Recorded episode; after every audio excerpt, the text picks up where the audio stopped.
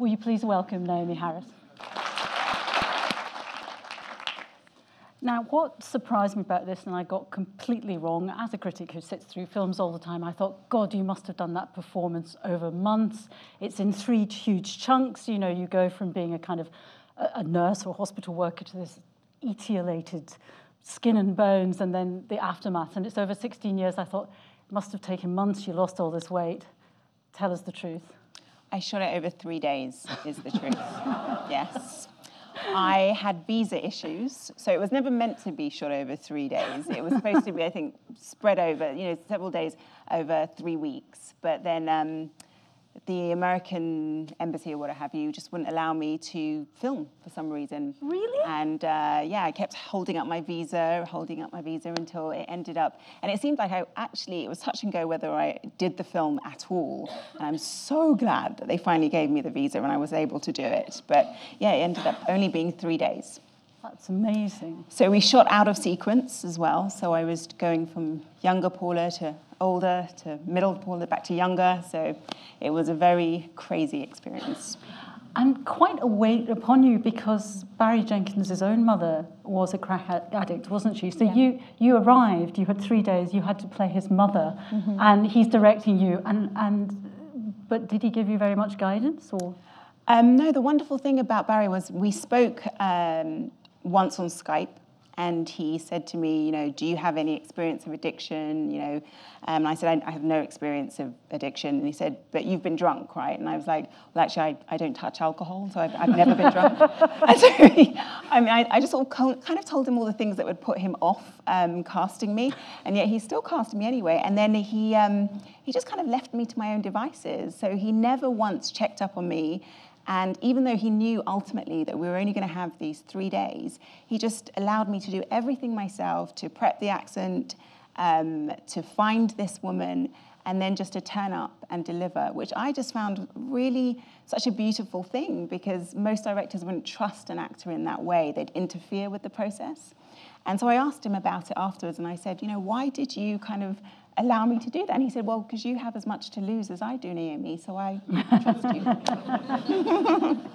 and how did you form a relationship in five seconds with, say, mm. Alex Hibbert, who plays the, the little version of the boy? I mean, how did you manage to do that? You just. Um, I think that's more testament to Alex, to be honest, right. than the fact that, you know, Alex Hibbert, who plays my youngest son, he, um, he's never acted before, and they found him in a local school and he is the consummate professional. He's incredible. And he also has this amazing ability to be really light and playful in between um, filming because he, he's like a triple threat because he can dance and he can sing as well as act.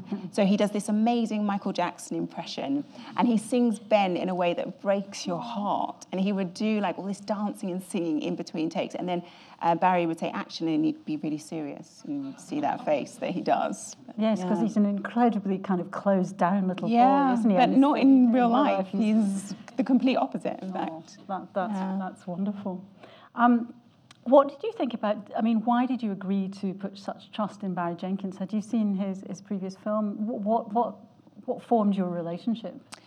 Um, so, the reason why I decided to, to be part of it was because the script was so incredible, first and foremost, and also then because I watched Medicine for Melancholy, which was is Barry's first film, and he made that for $13,000. So, on a shoestring almost no money, basically. That's sort of most people's sort of lunch budget um, for a movie. And uh, it's one of the most beautiful films that I've ever seen. It really is so special, and I urge you to watch it. You can find. I found it on YouTube, it's in fact. 2008, isn't yeah, it? Yeah, and um, and that was the only thing that he's. That was the, his first film, and he hadn't made anything since. So it's been nine years since he made a film. But I just thought, you know, if he can make something that exquisite on that tiny budget, then what's he going to do with a proper budget? It's going mm. to be something extraordinary.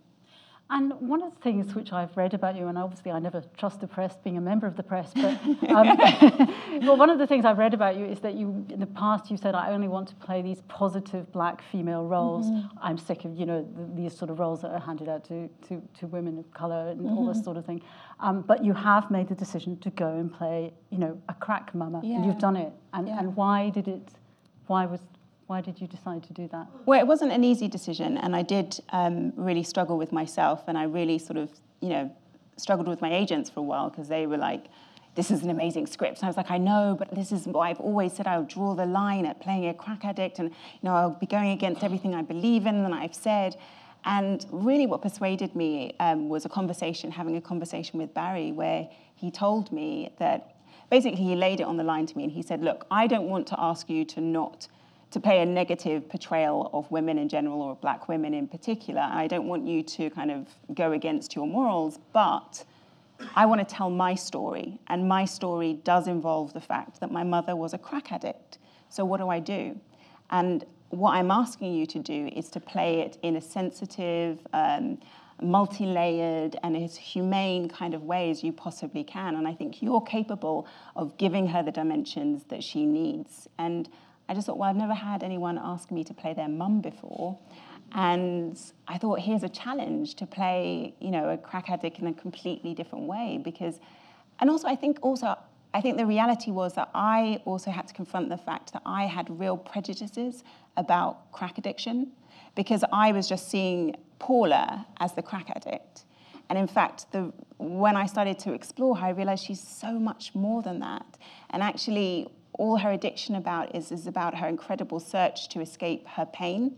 Mm. And ultimately, she chooses a way that's very self destructive. But given the same circumstances, I'm not sure, hand on heart, that I wouldn't make the same choice as her. Um, and so I just le- learned to have so much more compassion for this woman. And my, my aim in uh, creating this character is to help the audience as well have understanding and compassion for mm. her and for people like her. Oh, I think we do. I think it really works. I think it's it's a it's a, it's a, it's a really interesting character mm. the way it's mm. it's it, it's developed. And like all the characters in that film, they're just turned on their head. They yeah. they, they do the opposite of what you expect them yeah. to do, and that's well, they, what makes I think it because, so. Yeah, because they're real people, and that's you know that's what's fascinating about you know film normally they they play uh, they want to play on these kind of stereotypes of like a drug dealer has to be the person who's the bad guy you know. But actually a drug dealer can be someone who has a heart of gold who has a special touch for you know has a special affinity with one particular child and nurtures is capable of incredible love and nurturing for that mm. human being. And and I, and I love that you know Barry's willing to explore all of that. And and turn our stereotypes on their heads. Yeah, it was interesting because he was here, Barry Jenkins was here talking at the BFI Black Star mm-hmm. um, s- symposium. Uh, one of the things he actually said was at that point, if Trump wins, I'm coming to Britain I'm going to make films. I do hope that's true. Um, but um, I was going to ask you, because also at that, the, the Black Star Symposium, David Oyelowo made this fantastic speech. Mm. And, and he said, I mean, it was Shakespearean almost about what, mm. what his life as an actor was, was here but also that he was moving to America because that's where all the best roles he can get are. Now, you live here. I live in London, yeah. yes. I know, are you thinking of defecting? No, I'm, I'm, 40 now. it's a bit late. Um, uh, no, I, you know, I, I don't think I would have had the kind of career that I've had and that I wanted to have by staying solely in England. Mm. Um, I had to go across to the States.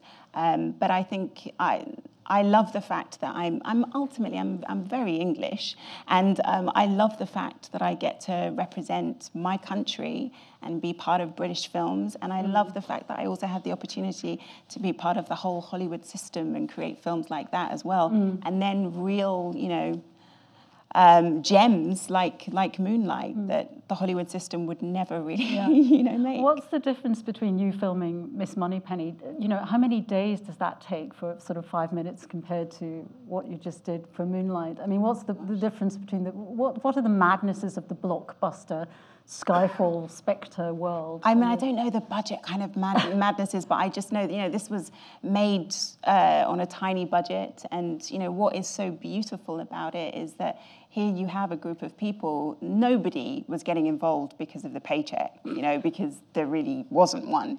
You know, everybody was involved because they were passionate about telling the story, you know, and that mm-hmm. makes for an incredibly special environment on set. And I think it's that kind of environment that engenders a film like this because mm. there's real heart and soul in that, you know, in that creation process. And I think the audience see, feels that when they watch it. Mm. Um, now, I think we should open to your questions. Hi, thank you very much for an amazing film and a great performance. I think Thank the you. performance probably is what made all of this story come together. Um, my question's quite simple. I'm quite curious to see what happens to the character. Is do you know? Do you, does anyone know really, or is it just open ended? Um, well, it's not really open ended in the sense that so this character is basically an amalgamation of Barry's mother and also Tarell McCraney, um, who was the original writer of the of the play that this film is based on. And um, what happened to Barry's mother is that she um, is living with HIV still, um, still hasn't seen the movie because um, she's still working up the courage to see it. Um, and uh, Tarell's mother, um, as a result of their crack addiction, this is why um, they have HIV, and uh, Tarell's mother died of AIDS um, as a result of her addiction and um, from, you know, sharing needles, I guess, and so on.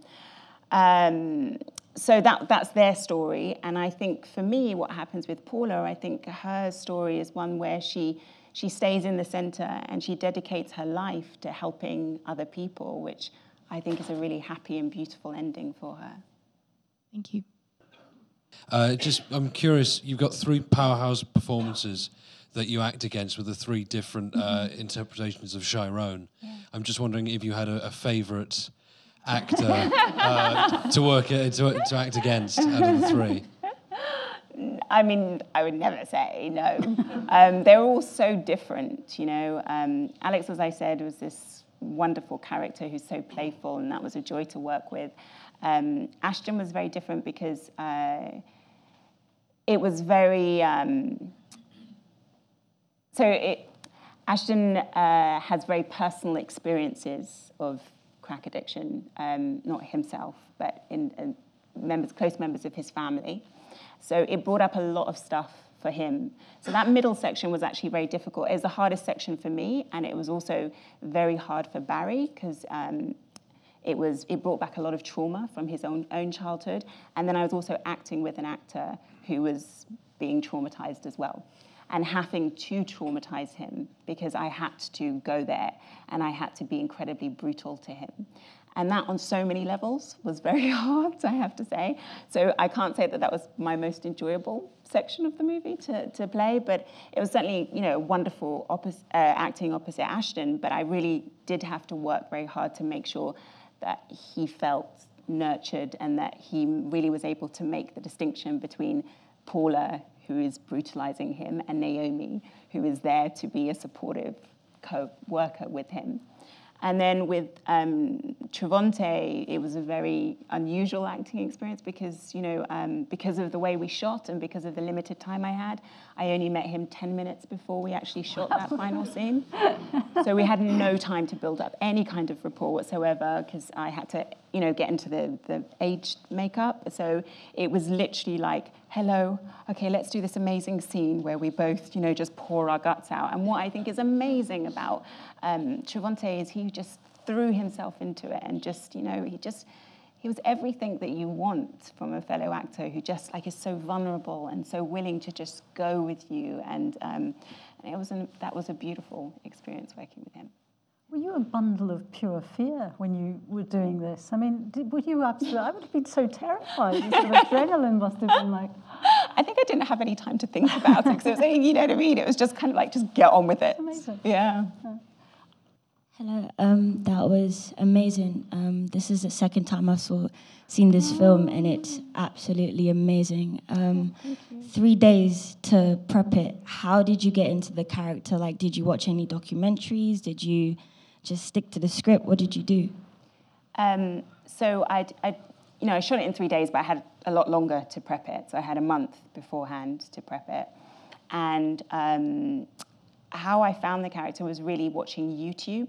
YouTube, I think, is an incredible mine of information because you have people with camera phones who go into crack dens and interview crack addicts. You know, places that you wouldn't go, and, and if you did go, you'd have to go with security or what have you, and by virtue of that, you'd change their reaction and the way that they respond and so on. But you get these people who get these incredibly intimate moments And they're all up on YouTube. And there are amazing documentaries as well about crack addiction, Miami in the 1980s. And so that was just this mine of information that I just watched tons and tons of. And, uh, and that's what I used to kind of piece together the history of this character, uh, her mannerisms, to find, just to basically find her. YouTube is to thank. Um, with Trump about to enter the White House, is it going to be easier or more difficult for Barry Jenkins to get films made and for you to get another visa? um, I uh, hope that. Um, I think what's so special about this movie is that in a time when we are being reminded of what makes us different um, from each other, here's a film that uh, really reminds us that actually we're more similar than we are dissimilar. And it's uh, a movie that really speaks to the heart of what it means to be human. And I think that's a really healing antidote for the messages that we're receiving at the moment. And uh, I think this film is incredibly timely in terms of it coming out now. And I think we're going to need more films like that. So I think it will be, I hope at least, that it will be easier for Barry to get his films made. I don't know about my visa situation, that's a whole thing. How long after those three days did you actually see the whole film? And what was your reaction? Oh, it was a long time afterwards. Um, so I watched it, oh gosh, I think it was about three months ago, I want to say. And um, I watched it with my family. And um, it's really difficult when you're in something to actually see yourself, you know, or to see the film because you know so much about it and because you spend most of the time thinking, oh gosh, I hope I made the right decision there. Oh my gosh, how does it look, you know? Um, and so it was wonderful to watch it with my family because at the end of the movie, I thought, okay, what do they think? Because my family are my harshest critics. That's why I always bring them to everything that I do. And I looked across, and my mum was crying. And my entire family had nothing but positive things to say about this movie. And I thought, wow, it must be really special because that has never happened before in anything I've ever done. I just want to ask about the relationship. There seemed to be a um, juxtaposition between you and Teresa. Mm-hmm. And in the middle bit, you were very resentful but I almost felt you had come to terms that she acted as a surrogate mother mm-hmm. for your child. Can you just explore or uh, expand on that? Yeah, I think, you know, I think Paula is incredibly jealous.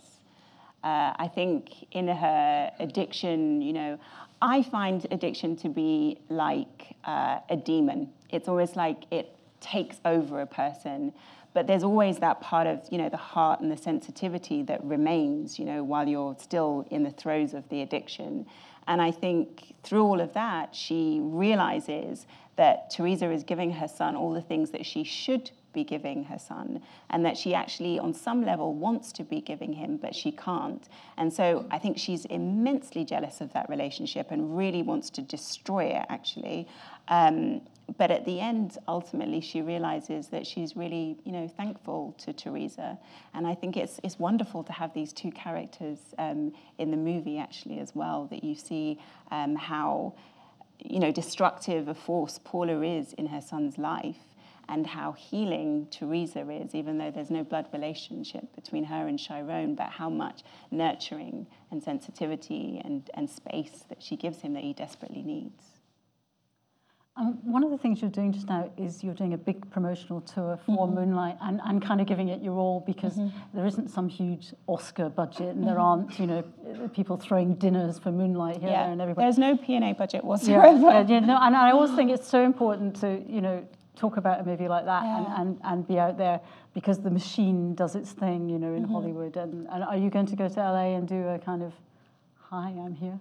Oh, we've done all of that. You've done We've that, done. We've been yeah. We've been two months on the road and traveling to a new city every three four days, and yeah. So we've been really working hard to get this movie out there. But what's so wonderful is that you know in the states at least the movie's out. It opened on four screens. It had the highest opening gross of any movie in 2016. Um, the, as in the per screen average, because the per screen it on four screens it grossed over four hundred thousand dollars, which is is really good. And so it's um, then rolled out to 32 cinemas, and then um, now I think it's like this weekend. I think it's like um, 700 cinemas. So what's it's fantastic that despite not having the budget to Yeah. promote it, word of mouth has been extraordinarily strong, and um, and people are really turning out to see this movie, and not just once. Like um, the person up there, you know, they come out to see it twice or thrice. I think there's layers because there's a whole lot going on. I've, I've only seen it once, but I want to see it a second time with the sound and the vision and the cutaway. And when you're hearing his voice, but you're looking at his face doing something else. And the, I mean, there's a whole lot of things that be delight. I, I particularly, I think the music, the crossover from classical to rap to everything. You know, it, it, it bears a whole second hit. Yeah, it definitely know, does. I- I- it's so rich, you know, Yeah. it's so dense, and I and I think um, there are so many subtleties as well that you miss. Like lots of Mm. people miss the fact that um, Mahershala's character one uh, dies uh, in the in the movie. And uh, most people go, well, where did he go? You know, what happened? You never heard about him. And you, most people miss the line about his funeral. There are two lines about his funeral, and there are all these special moments Mm. like that that I think you have to watch it again to really get. I took away a very positive feeling at the end. Did you know there was going to be, or, or am, am I just imagining it? But did you un, sort of sense this positive feeling at the end, and did that make it any easier? Because I cannot begin to think about how harrowing that role must have been. Yeah, I mean that's what I, I loved about the movie as well is that you know here you're dealing with subjects which could be you know people could sort of beat you over the head with a sledgehammer and make you think about how dark and how sad and how depressing but there's also so much beauty in this movie as well and there's an incredible amount of light and hope. And um, and I think that final scene uh, between Black and um, gosh I'm I'm forgetting his Kevin. Yeah is um is so is so beautiful because it's about you know our universal search for love for connection and how heartbreaking it is and heartbreakingly beautiful when you actually finally find somebody who says i accept you and i love you and i am here for you because that's what we all want to hear and it's irrespective of whether you're straight or gay you know that's just I think what we're all searching for is that kind of connection. So, yeah, and that's and that's definitely part of the reason why I wanted to be. I wanted to be part. I always want to be part of stories that have a positive message and that leave people feeling enriched and hopeful. That's ultimately, I think, what art should be about. No. Thank you. I, mine's a very sort of basic question. Just wondering, were you um, informed uh, with each scene, so to speak, how old you and the characters were meant to be? So, Uh, uh, no. Because obviously it doesn't say aged 10, Yeah, 11, whatever. It doesn't say yeah. age 16, 17. If, if it was just sort of, okay, you're just, he's a boy, he's a is- teenager, uh, whatever. No, that's what I was talking about before about Barry just allowing us to just kind of do our thing. So he never really was dictatorial in anything. He was he was never like, and this is what's happening now, and this is how you feel now, and this is, you know, he just allowed us to find it ourselves. And I think, you know, you see that in the film, like how much space and time you get that he gives to the performance to just to, to the performers to just find their feet and find the truth, you know. And I think that's one of the things that makes it work as well. Yeah. I, I was just wondering if there was anything you shot which got cut out. No. but there, there's a lot of other things that, um, yeah, got cut out. But I mean, I was only there for three days. Like there wasn't room, like anything to be cut out. Um, now, just before you go, there's one more question. Quick, we'll fit you in. Yes. So um, it was my second time, seeing the movie. Um, the first time it was really, really difficult. Uh, not because I have addiction um, in my past or in my family or anything like that, but um, I am a single mom, and you know, single black mom in America comes with all sorts of stigma, even though.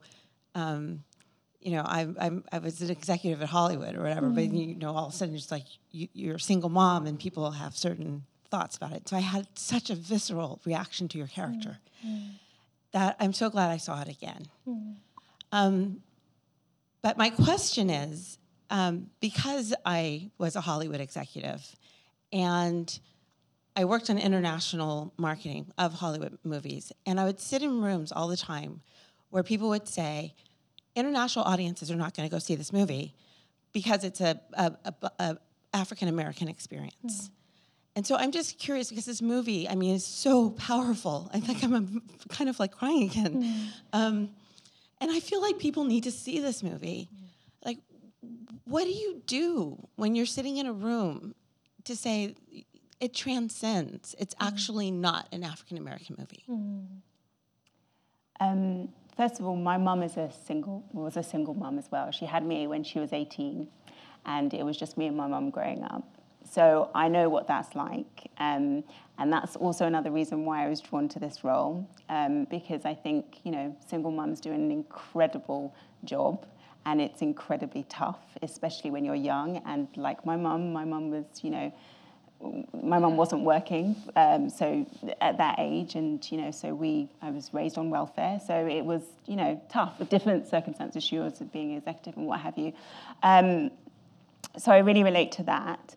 Um, but in terms of, you know, what you say to Hollywood uh, about getting films like this made, I think you know, that is what's so incredible about Plan B and A24, who are about the producers of this movie, because their um, their focus, their sole focus, is to create movies like this, to shed light on stories that wouldn't normally, and communities that wouldn't normally get any light shed on them, and that would never really see the light of day.